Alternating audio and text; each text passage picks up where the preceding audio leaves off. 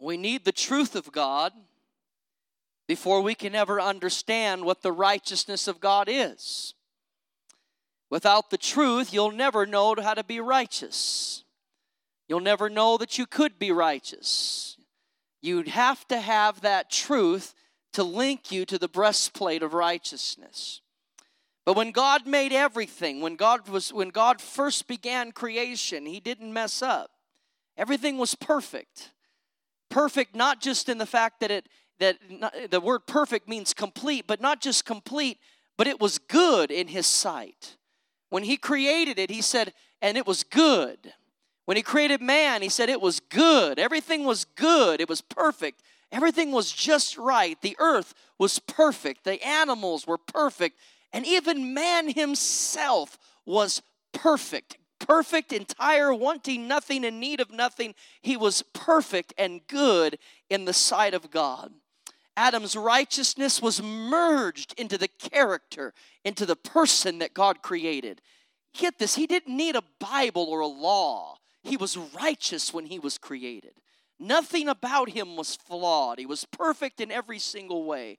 God could come down and walk with him in the cool of the garden and, and, and fellowship with him. He didn't have to be blinded or hid in the cleft of a rock and see his hind parts. He could look God in the face and see him as he was. His perfection was perfect. God, there was no flaw in his character. God made him so good that God said, Let's make man in our image. He, not only was he perfect internally, but he was a reflection of God on the outside. He looked like God in the on the outside. He was he was made flawless and perfect. No one had to expound to, to Adam the doctrine of justification or the doctrine of salvation. He did not need to be saved. He was born in a place of salvation.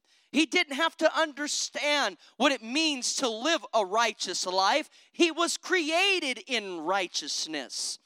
It wasn't until man fell that he understood what sin was. I mean, think about the innocence of Adam. Him and his wife walked around the garden naked all day long, not even realizing they were naked. That kind of innocence only a toddler understands. I've seen little toddlers running through the church butt naked. You know, little white tushy running through, and they don't care.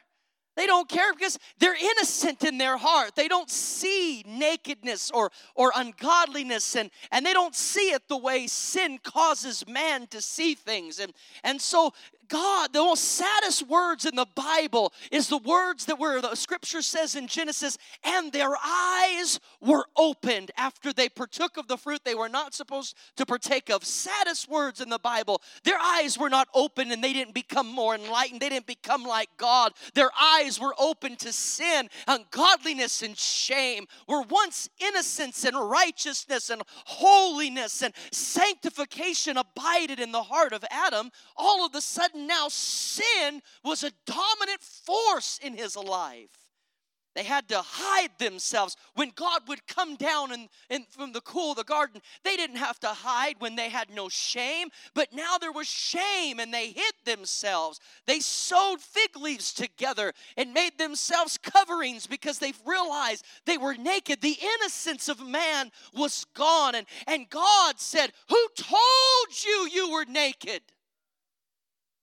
How did you come to this? Sin had brought man to a place where God no longer could fellowship with man. One great man said that you'll never know the height of salvation until you understand the depth of the fall. Because how high is salvation? How high is it? The moral code of God demands retribution for sin. And sin is a horrific, dominant force today in our society. From the time that Adam fell, sin progressively got worse and worse. From Adam, it went into his son Cain, and Cain rose up and killed Abel. From there, it went into Lamech, and Lamech boasted about murdering a man and had two wives. And, and it got so bad that in Genesis 6, God said, My spirit will not always strive with man. God said that.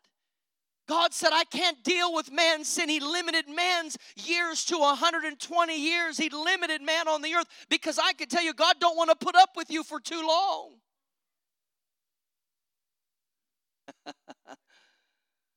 900 years of constant bombardment of sin and ungodliness. God said, We're not going to put up with that for 900 years. We're going to put an end to that at 120. We're going to cap the age.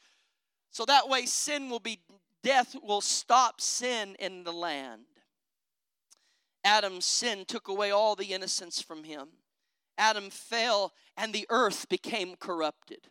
Everything lost, lost its allure to God weeds and thistles and began to grow. When the earth used to be watered naturally and used to produce fruit naturally, all of a sudden man has to till the ground and plant and strive and work hard so he can actually eat and survive. And women, women used to give, uh, Eve would give birth without pain or without problems or complications. She didn't need an epidural or any of those things. She didn't need a doctor. None of that, none of those things were necessary before the fall. But when the fall came, it corrupted even the birthing process of humanity. The earth was corrupted, animals were corrupted, and not no longer did they did they uh, did they follow the dominion of man or or even respect the dominion of man. All of this is all a result of the fall. Baby abnormalities and sickness and disease and everything that you see that is corrupted on this earth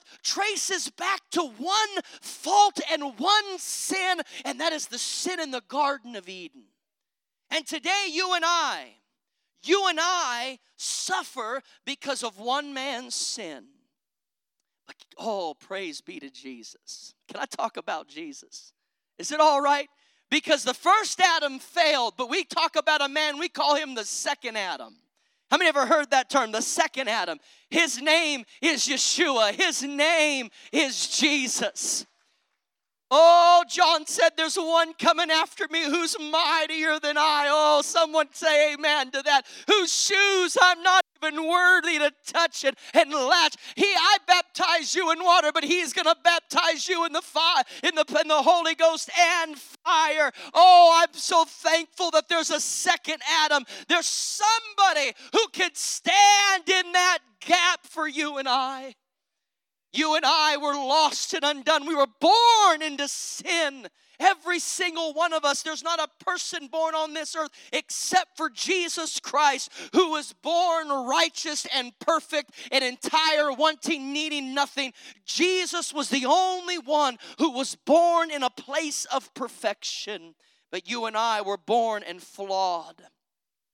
We need the second Adam. We need Jesus Christ. We need the death, burial, and resurrection. Do you realize that as your pastor now, over these 10 years, I've been preaching the same message almost every almost every Sunday. Jesus is alive.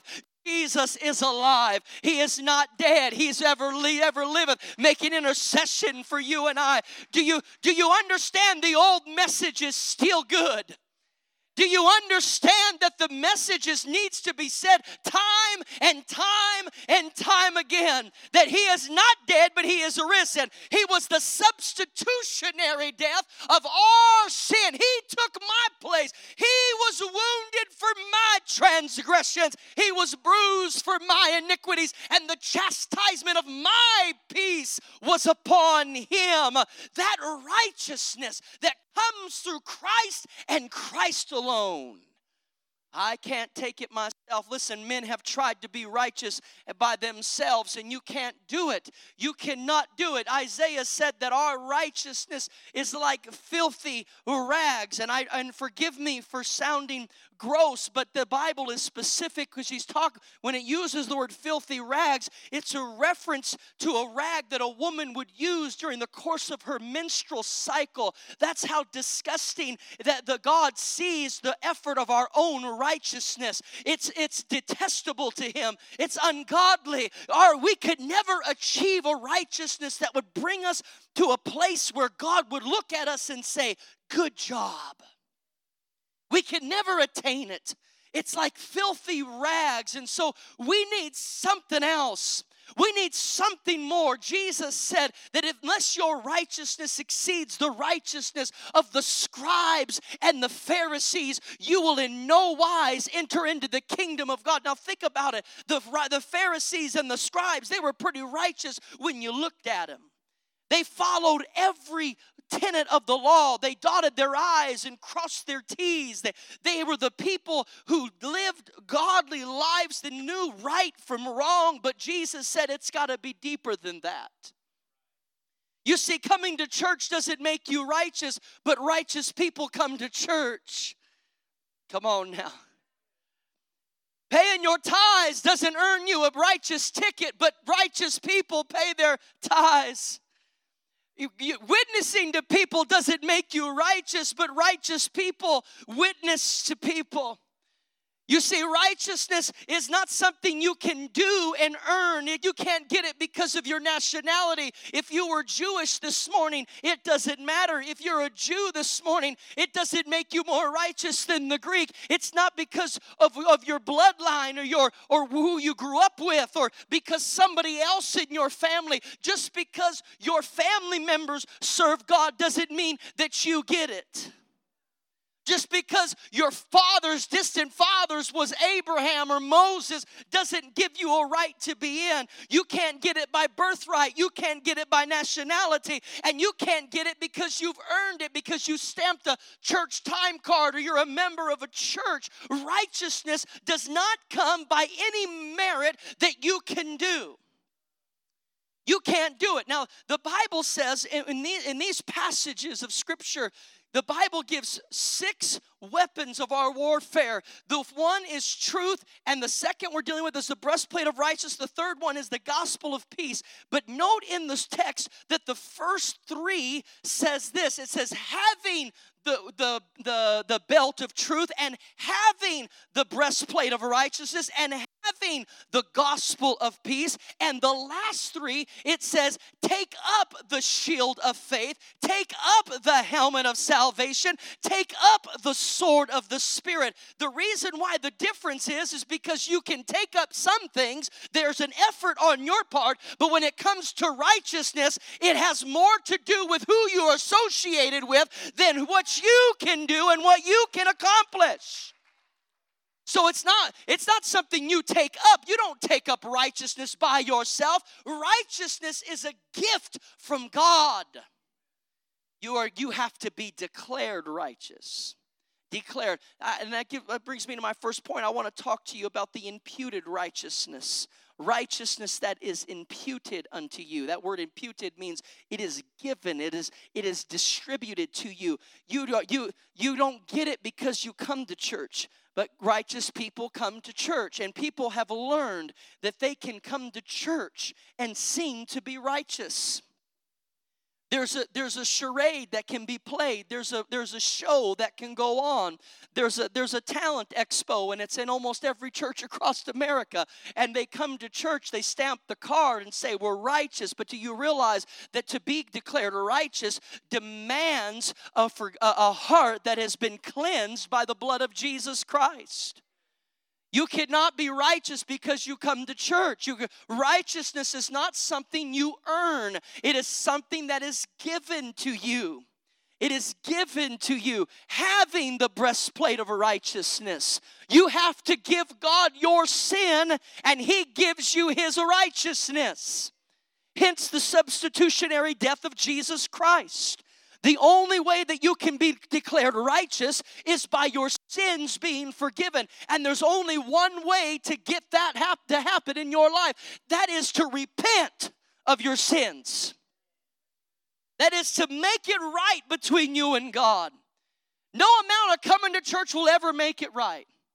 I'll never forget the story my pastor told me. He said, he uh, one time was witnessing to a guy and he was an evangelist at the time he traveled all over the all over the united states and and he would always visit this one church and minister there and he'd been preaching to this one guy for a long time and he would never come to church or any of the revivals and finally he started coming to church the man and and he was he was pretty excited about the fact that he was coming to church so he said to he said to my pastor when he came to visit and preach a revival, my pastor went to his job to to see him and and uh, another man at the church worked there as well. And, and so he was visiting with them there uh, uh, at, at, at the job, and he said, You know what, John?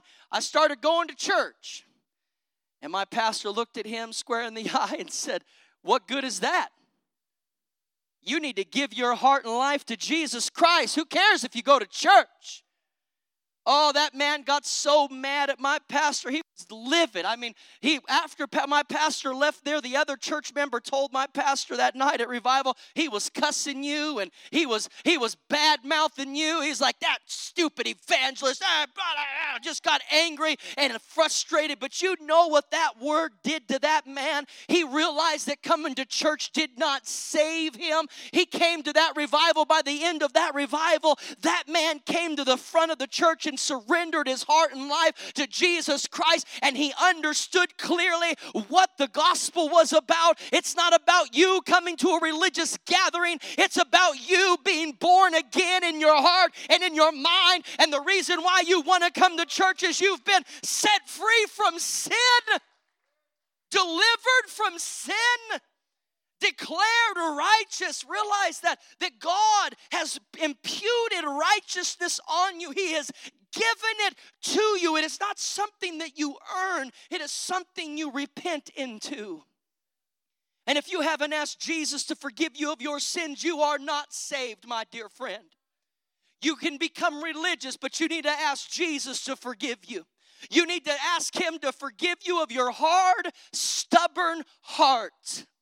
Don't look at me like you ain't got one because we all do that hard, stubborn heart. You need to ask Him to forgive you from, for running from Him. You need to ask Him to forgive you because in your heart and life, you need to be transformed. And the only way to be transformed is by the righteousness of God. And when God's righteousness touches you, my dear friend, something happens on the inside of you. You cannot help it. That's why Paul said, Behold, all things become new in Christ Jesus. You're a new creature in Christ Christ Jesus. How, how does that happen? His righteousness comes on you. Never have you felt so good. Christian, you could testify right now. You never felt so good in your life until you realized that everything was right between you and your Creator. That's when everything felt good. That's when everything made sense. That's when life began to really have meaning. Until then, you were lost I don't want to come to church to come to church. I, I don't want to give to give. I, I want to have Him who makes life have meaning. I want to have Him who has the way and the truth and the life. I'm telling you, anybody in here got life inside of you. Life that's produced from the righteousness that comes from God. Oh, today we need righteousness in the church. We need a righteous people to arise and stand for righteousness. And the only way you can be righteous is by coming to God and asking Him to forgive you of all your sins. That's when things change in your heart. That's when things change. It's an imputed gift, it's something God gives you. Abraham was used by Paul to explain righteousness because Abraham was declared righteous before there was ever a law written. He was declared righteous because he obeyed the voice of God and he followed God. We call him the father of faith because he believed and followed God into a place. He became a nomad, dwelling in a place looking for a city whose builder and whose foundation and builder was God. He wouldn't search of that place, he wanted to be where God was. And God counted it to him as a righteousness because he followed him. That is the that is the that is the how we as christians become righteous not because we do a b c and d but because we have surrendered to him who makes men righteous. He makes men righteous. He changes the course of a man's life. Have you ever been changed by jesus If you haven't been changed, I question whether you've ever been saved because there's a drastic change that comes into a man's heart. All of a sudden, the things he never desired before he desires again. You didn't desire to come to church, but when you got saved, boy, you wanted to be in church. You, you didn't want to give in the tithes and, and, and you didn't want to give to the church, but all of a sudden, man, I want to give to the church because I've, I've, got, I've been touched by the righteousness of God. Something transforms inside your heart, and all of a sudden, you become something you never thought you could ever be. Even the sin that you used to want, you began to hate. You began to even hate the sins that you're still tempted with and tried with. You began to have this distaste for them. How does that happen? Righteousness. Real, authentic, God given righteousness comes into the hearts of believers. And think about it unless your righteousness exceeds the righteousness of the scribes and Pharisees, you'll in no wise enter in. The Pharisees and the scribes had it down, my dear friend, but your righteousness goes deeper than that. It goes deeper than the superficial. It goes deeper than the physical. It goes into heaven's gates and comes down into a heart and a soul. A man can be righteous in the inside before his body will ever ever catch up. Hmm. Matter of fact, I've seen people sit on the pew still look like they came out of the world, but inside they were new creatures in Christ Jesus. There ain't nothing, there ain't nothing like a new Christian. Matter of fact, I wish we could all go back to the same fire of new Christians. Wish you'd go back to where the fire was and just let it burn again. Because some of us can lose that fire and forget how wonderful it is to be a Christian. When a new person gets up from the altar, they have a new Christian smell on them. Amen. I like the smell of new Christians. They do something to the church. They change the dynamics of the church. They create an atmosphere in the body. They don't understand it. But you realize they've been looking across the church and they see you raise your hands and praise God and they think you're a weirdo until they come down and get touched by the righteousness of God. Then all of a sudden they're like, I got to, woo, praise be to Jesus. They got that new Christian smell on them. You, you can't convince them that they ought not to be church. You can't convince them to not surrender. You can't convince them to not be faithful. They have to be in there. They're, they're, they're excited to be in there. It's deeper than a superficial touch. Look at Romans 3 21 through 23. Look at this verse. But now the righteousness of God apart from the law is revealed. Get this the righteousness of God outside of the law is revealed being witnessed by the law and the prophets. The law and the prophets itself witnessed of a day where the law would no longer be the course in which a man becomes righteous. You are not righteous because you follow the Levitical pattern of, of sacrifices. Jesus became your Levitical pattern of sacrifice. He's the one who took the place of the lamb or the dove, He's the one who paid that price. Even the righteousness of God Look at that. The righteousness of who? God, not man. It's not man's righteousness. It's not what man says is righteous, but it's God's righteousness through faith. Oh, that's we, we, we need to stop. Through faith. Through faith. Is there any faith believers in the house? Anybody who knows it's impossible to please him unless you have faith? Is anybody in this house know what it means to be a faithful person unto God? Anybody in this house know what it's like to say, I believe, even though I don't understand, even though I can't see, even though I've never touched, I, am holding on to something this morning. I've got faith. I've got faith. I know that my Redeemer lives. I know He lives through faith in Jesus Christ righteousness of God through faith in Jesus Christ. You are never going to be righteous unless you come through Jesus. Righteousness is through Christ alone, to all and on all who believe, for there is no difference, for all have sinned and fall short of the glory of God. There's only one way to get back into the glory of God. There's only one way to put on the breastplate of righteousness, and that is by coming to Jesus and asking Him to forgive you of your sins. Listen, Christian, Christ did the heavy lifting. He made it easy for you. He made it easy for you. You don't have to go back to the Levitical law and bring sacrifices and he became all that. You don't have to go to a high priest and go him go into the holies of holies once a year to pay atonement for sin. You don't have to come and continually, continually bring it back and forth, back and forth, continually bringing sacrifices on a on a on a weekly and a and a yearly schedule. You don't have to do that. There's one sacrifice. One sacrifice. God built himself an altar on a hill called Golgotha. He stretched his son out above between heaven and earth and pinned him to a cross. And on that cross, Paul said he has, he has taken away the handwriting of ordinance that was against us. He has nailed our sins to that cross. Yes, he deserves praise for that. He deserves more than just a hand clap. He deserves a shout of praise in this house. He deserves a hallelujah and an amen and a hallelujah. Worthy is the Lamb of God.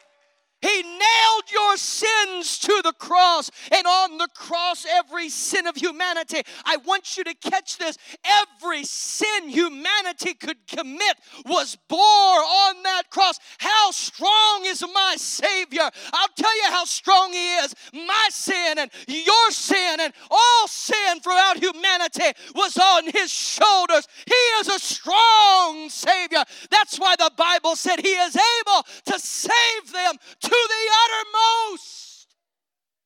Oh, he did the heavy lifting. He bore it. He took hold of it. And sin was nailed to the cross. But not only was it nailed to the cross, but the Savior bore it. God turned his face from his own son. And on the cross of Calvary, God Jesus said, My God, my God, why hast thou forsaken me? Because God even had to turn his back on his son at that moment. And Jesus gave up his spirit, died on that cross, but they put him, they put him in a borrowed tomb. And it had to be borrowed because he didn't plan on staying too long. He had a three day visit. He was only there in the hotel of the borrowed tomb for a little while. He didn't have to get a residence. He didn't have to stake claim. He didn't, he didn't buy property. No, he didn't need it that long. It's just a borrowed tomb. He laid in there for three days, and on Sunday morning, the mighty Savior that you and I love and adore, he got up out of that grave. He no longer dead anymore. He didn't just get up without anything. The Bible said he has the keys of death hell, and the grave this morning. And that's how righteousness comes to you and I. It is through Jesus Christ. Oh, you can never do spiritual warfare unless you're righteous, my dear friend. You can never be able to fight against unrighteousness unless you've been changed by the righteousness of God. Many people try to fight the devil without God on their side, and it is a it is a hopeless, hopeless fight. You can never beat the devil at his ungodly games without the righteousness of God. The devil said, Paul, I know, and Jesus, I know. I want to be on the devil's hit list, don't you? I want to be known in hell as someone who creates problems. I want to be known by the devil to be somebody who doesn't put up with his junk.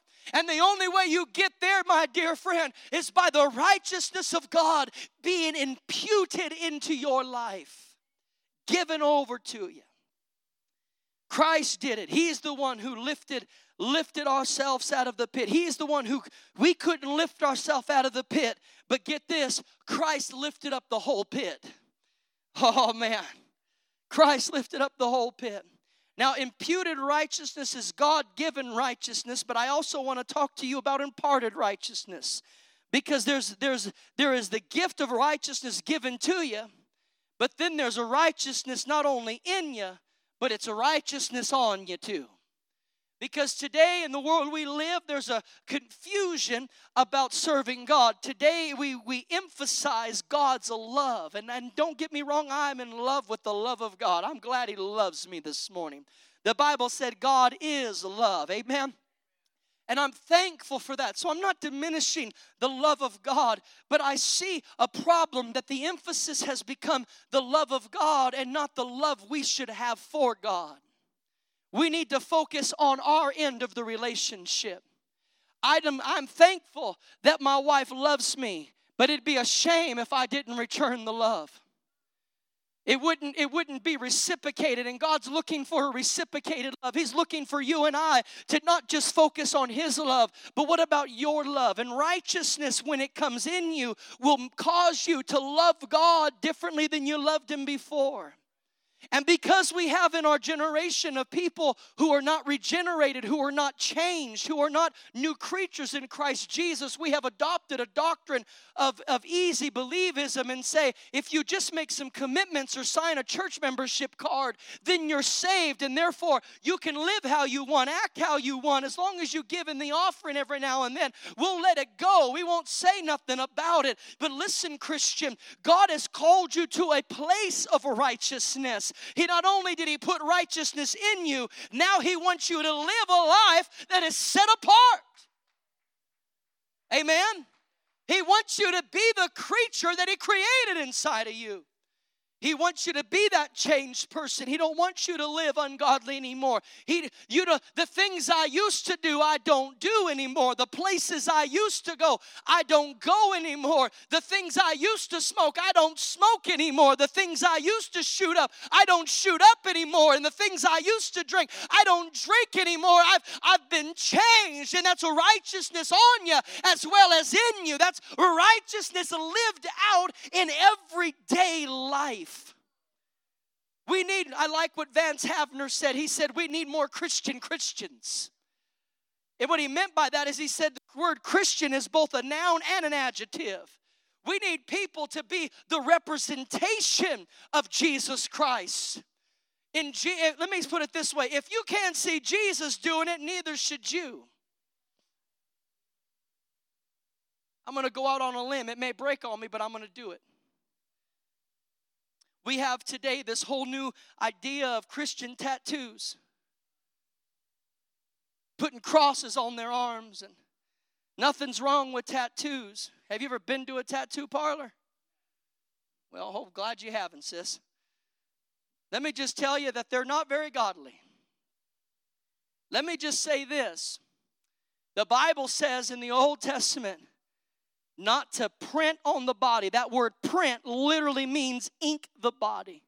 That's what it means. Or make markings for the dead on your body. Literally, the Bible literally says that. Now, some have tried to say that's the law. We're in a new faith. We don't have to abide by that. We don't have to. Oh, that's fine. But let me ask you this Could you see Jesus sitting in a tattoo chair saying, Hey, would you put a cross right here for me? I just want a cross right there on my shoulder. You know, I put over here, Father, Holy Ghost. Can you do that right there on this one? Father, Holy Ghost. I want to put that right. I could never see my Savior sitting in a tattoo parlor asking for a tattoo. You want to know why? Because He's the most perfect person ever created. He don't need any of that. And if He don't need it, then why in the world would I think that I need it? Christian, I'm not trying to cause any problems, but I, I'm definitely trying to inspire a right way of living. I'm talking about an imparted righteousness where Christians walk like Christians and they talk like Christians and they act like Christians and they get along with other Christians and they are willing to do what is necessary to serve God right. Amen. Righteousness that is understood. This is righteousness that is understood by submitting to God by submitting to God. We are not righteous because we come to church, but righteous people come to church. Amen. We can't get the cart in front of the horse. I'm glad you're here. If you're not saved, get saved. You'll understand what this is all about. You'll understand why we praise and act the way we do. you're probably sitting back there going, I don't, there's something about all this that I don't quite grab, but I'm very intrigued because these, these people are weird.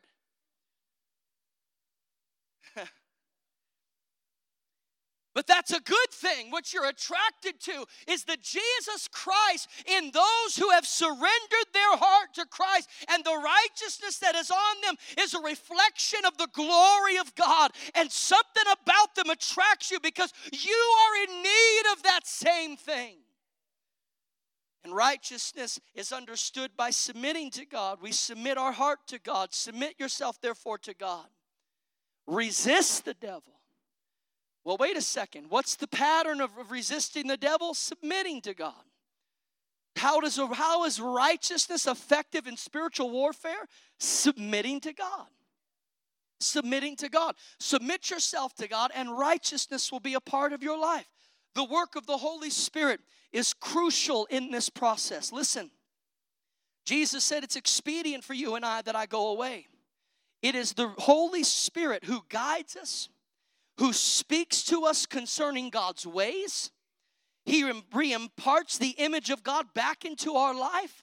He's the one who puts Christ and makes him the focus. Jesus said, He will not speak of Himself, He will speak of me. He will remind you of me. Have you ever been in the wrong place and the Holy Spirit reminds you? Have you ever done the wrong thing and the Holy Spirit reminds you? Have you ever been about to do the wrong thing and the Holy Spirit reminds you? Because the Holy Spirit is a massive part in imputed righteousness and imparted righteousness. He's the one who teaches us the ways of Christ. Today, we don't want to learn how to walk like Jesus. We want to learn how good it is to serve Jesus, how, how easy it is to serve Jesus. But, Christian, we need to hear more message in our, more messages in our country about how to properly serve the Lord and how to properly represent the Lord. We need to be representations of Jesus Christ. That's what the word imparted righteousness means. No one can produce the image of God in you except the Spirit of God. I want you to know that. Nobody can produce in you the image of God except the Spirit of God. You can't do it, but the Spirit of God imparts it into you. He makes you want to be like Jesus. You remember? Christian, can you remember back when you got saved? How everything changed? How your heart and life was just brand new? I mean, everything was different. Going to church was different. Man, when I wasn't saved, you had to drag me to church. Had to drag me. I didn't want to go. Grandma had to force me to go.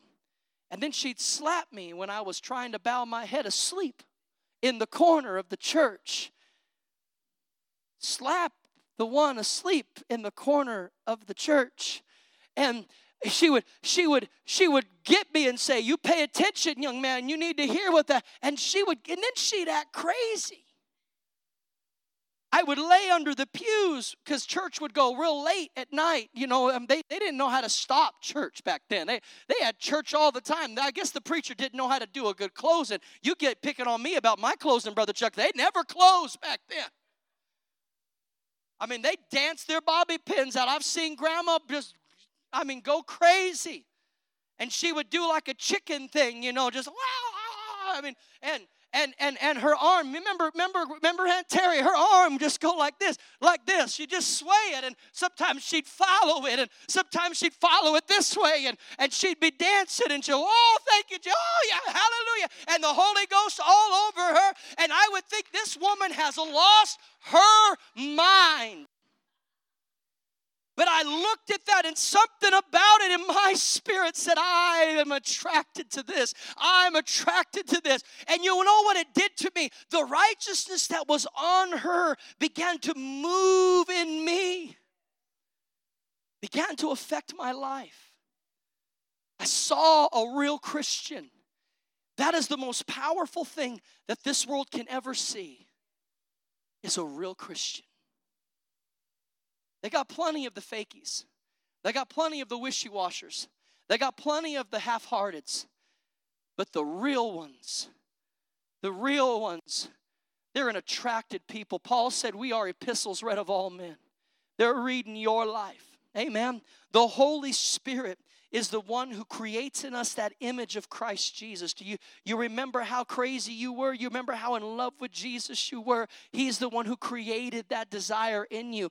The desires that you never thought you'd ever have, you have now, and the desires that you never thought you could get rid of, you didn't want anymore. That's the Spirit of God who creates that inside your heart. If you haven't had that happen to you, my dear friend, I, I implore you to get in the altars this morning and don't get up until you know it it's been made right. Don't care if we if I go into the second service, pray right through it. Until you get up and you know that righteousness has been put in you and now you have a desire to live that righteous life that righteous life because you can never fight the devil unless you've been you have the breastplate of righteousness now let me talk this last part righteousness as our breastplate let me just talk about this because the breastplate is an important part of our battle armor. It's important because it covers every vital area on our body.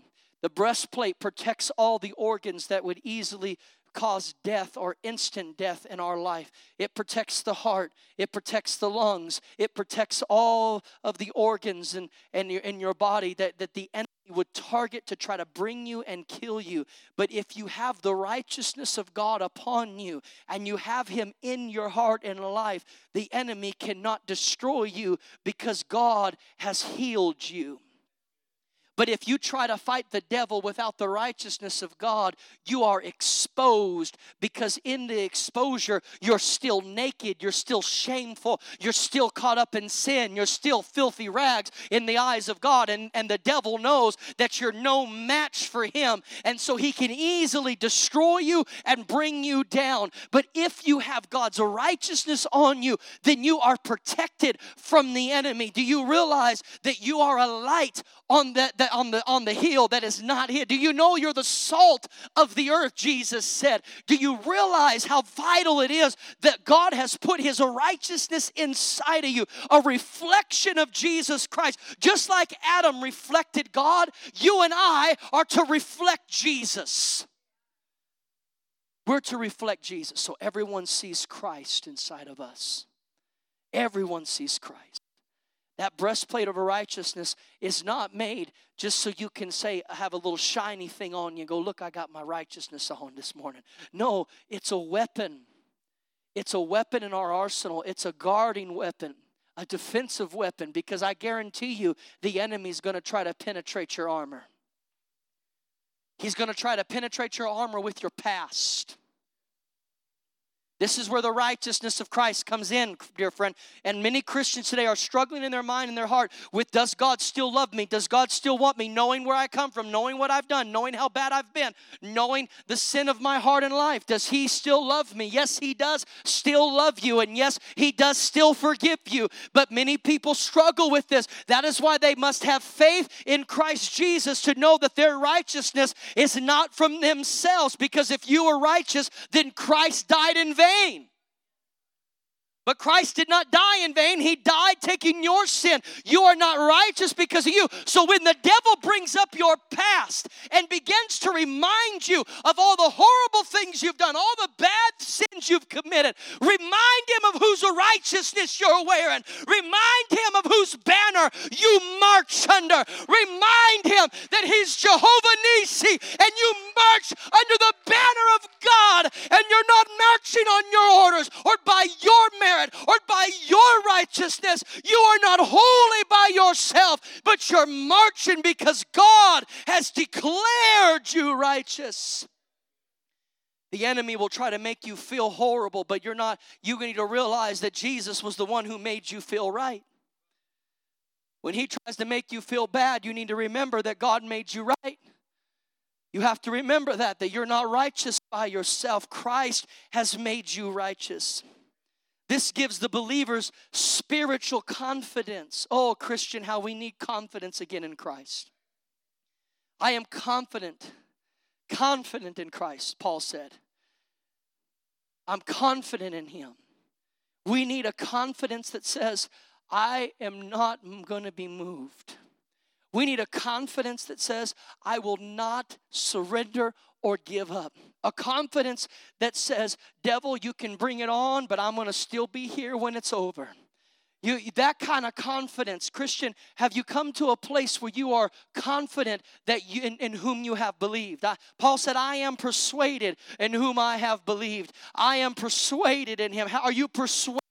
Are you fully persuaded this morning in whom you have believed in? Are you persuaded that God is able? Or do you believe that the, as the Bible said that God can do exceedingly and abundantly above all that you can ever ask or even think? Are, are you fully confident and persuaded in Christ? We need a so that we can do the work of God. How can a person who is not persuaded in God share a faith to someone who needs to be persuaded in God?